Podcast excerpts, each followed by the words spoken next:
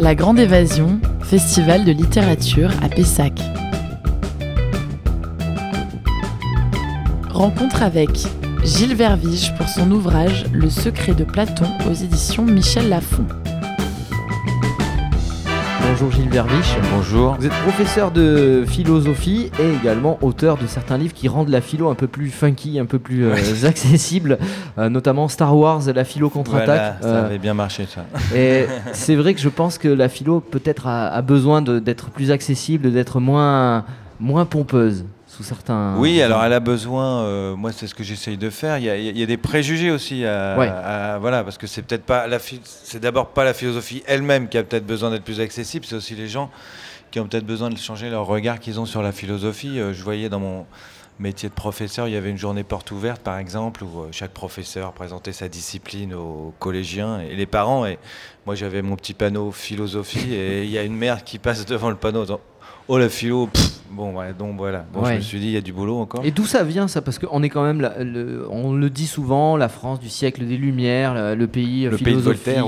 Voilà. Et en même temps, on a une espèce de dédain de la philosophie. Alors dédain, je pense pas. Dédain, je pense pas, parce que dédain, ça veut dire qu'on se considère comme supérieur. Je pense qu'il y a un mélange de fascination-répulsion pour la philo. Effectivement, on doit être un des seuls pays à le faire avant l'université. Je pense que dans la plupart des autres pays, enfin peut-être qu'en Belgique où ça s'appelle Allemagne, plutôt éducation morale, des choses comme ça, mais des cours de philo avant.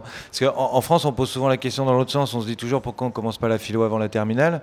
Mais moi, je pose la question dans l'autre sens, se rendre compte qu'il n'y a qu'en France où on la commence avant l'université, quoi.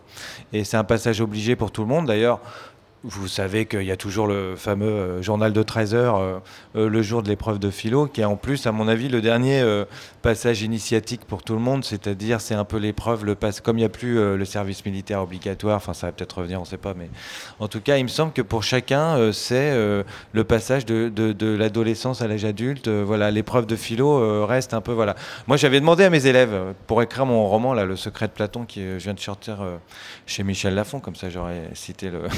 Mais je leur avais demandé quel regard vous aviez sur la philo avant d'arriver en terminale. Et ils me disaient, à la fois, on comprend rien, c'est difficile, c'est abstrait. Et puis ils disaient, et en même temps, on a l'impression que c'est des gens qui ont tout compris, qui disposent d'un savoir dont les autres ne disposent pas. Enfin voilà, il y a quand même un genre de mélange. Ce à quoi moi j'essaye de montrer effectivement à travers Star Wars, j'avais fait aussi le Père Noël, etc., que...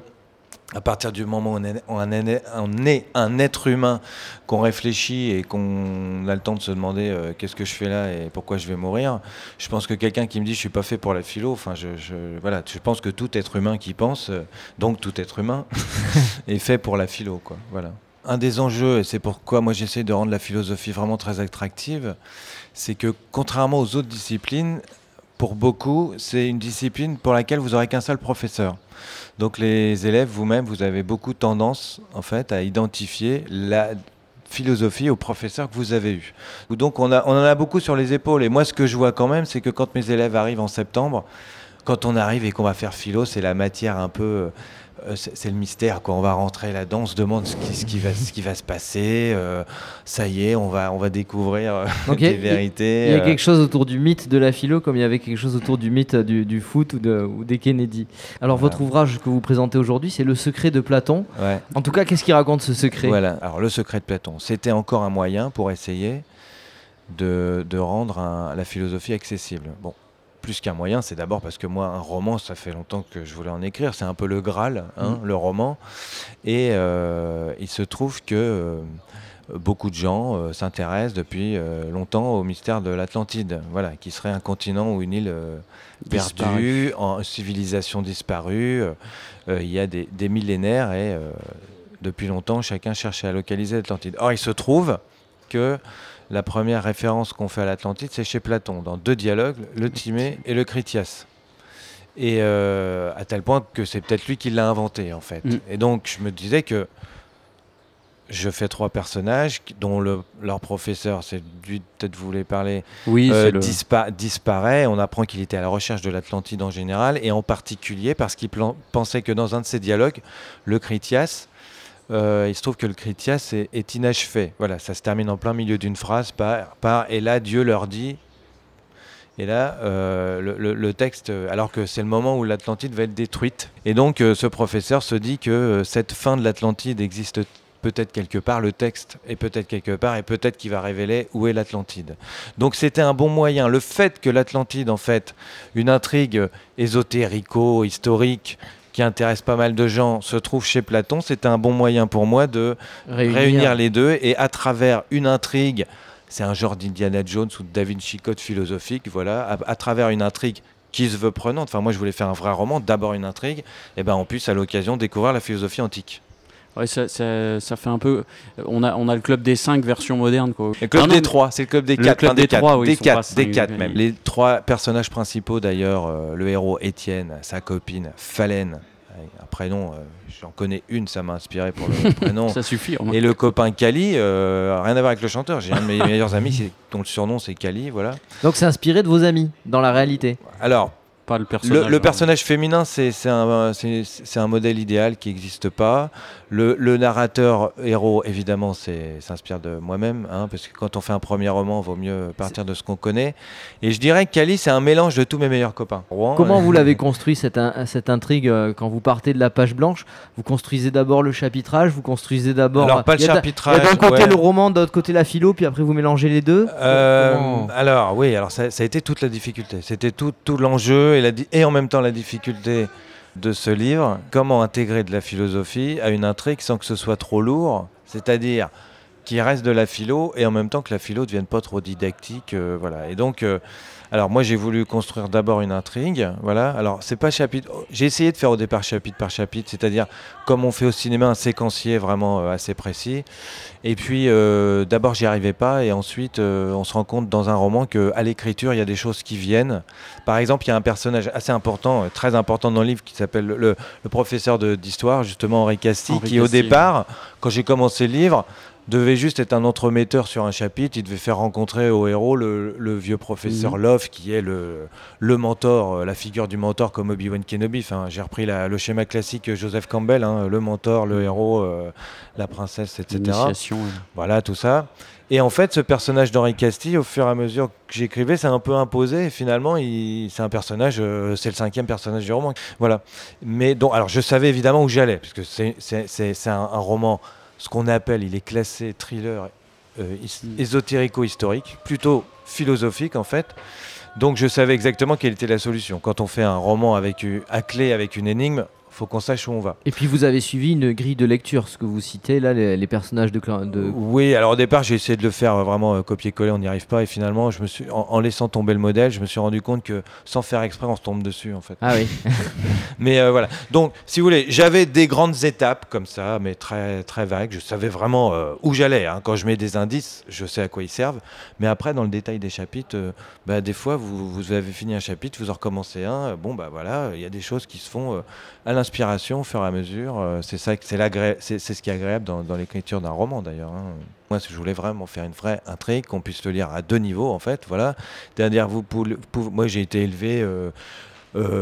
à Tolkien, j'ai fait des jeux de rôle, quand j'étais petit c'était les livres dont vous êtes le héros là. Donc, moi j'aime beaucoup toutes ces intrigues là, donc je voulais vraiment qu'on puisse lire le livre, ce qu'on appelle en anglais un page turner, c'est vraiment on se demande qu'est-ce qui se passe après, voilà. Et puis donc on peut le lire juste pour l'histoire et puis par ailleurs au gré des rencontres, des dialogues. Alors voilà, la difficulté, ça a été d'intégrer la philosophie dans les dialogues. Voilà, comment deux gars qui se promènent sur la plage parlent, l'air de rien, et l'autre, il est en train de lui expliquer la signification du mythe de Prométhée chez Platon. Mais ils sont au bord de la piscine, tranquille. Hein, mais donc, il faut arriver à le faire passer, quoi. C'est ça la difficulté. Ah, ça fait des dialogues à la Tarantino. Un peu. Voilà. Oui, exactement. Pulp Fiction. Mais c'est ça qui est plus dur. Et c'est ça que comprennent pas peut-être. Alors, je parlais tout à l'heure des préjugés du public ou du sens commun comme on dit en philosophie, mais il y a aussi effectivement du côté des philosophes l'idée que pour avoir l'air intelligent, pour être intelligent, faut parler de manière compliquée, mais se faire comprendre. Et c'est ça toute la difficulté quand on fait un livre comme ça, ou Star Wars, ou le premier que j'avais fait, Comment ai-je pu croire au Père Noël. Ça demande 2 fois plus de travail d'être clair et d'être fluide.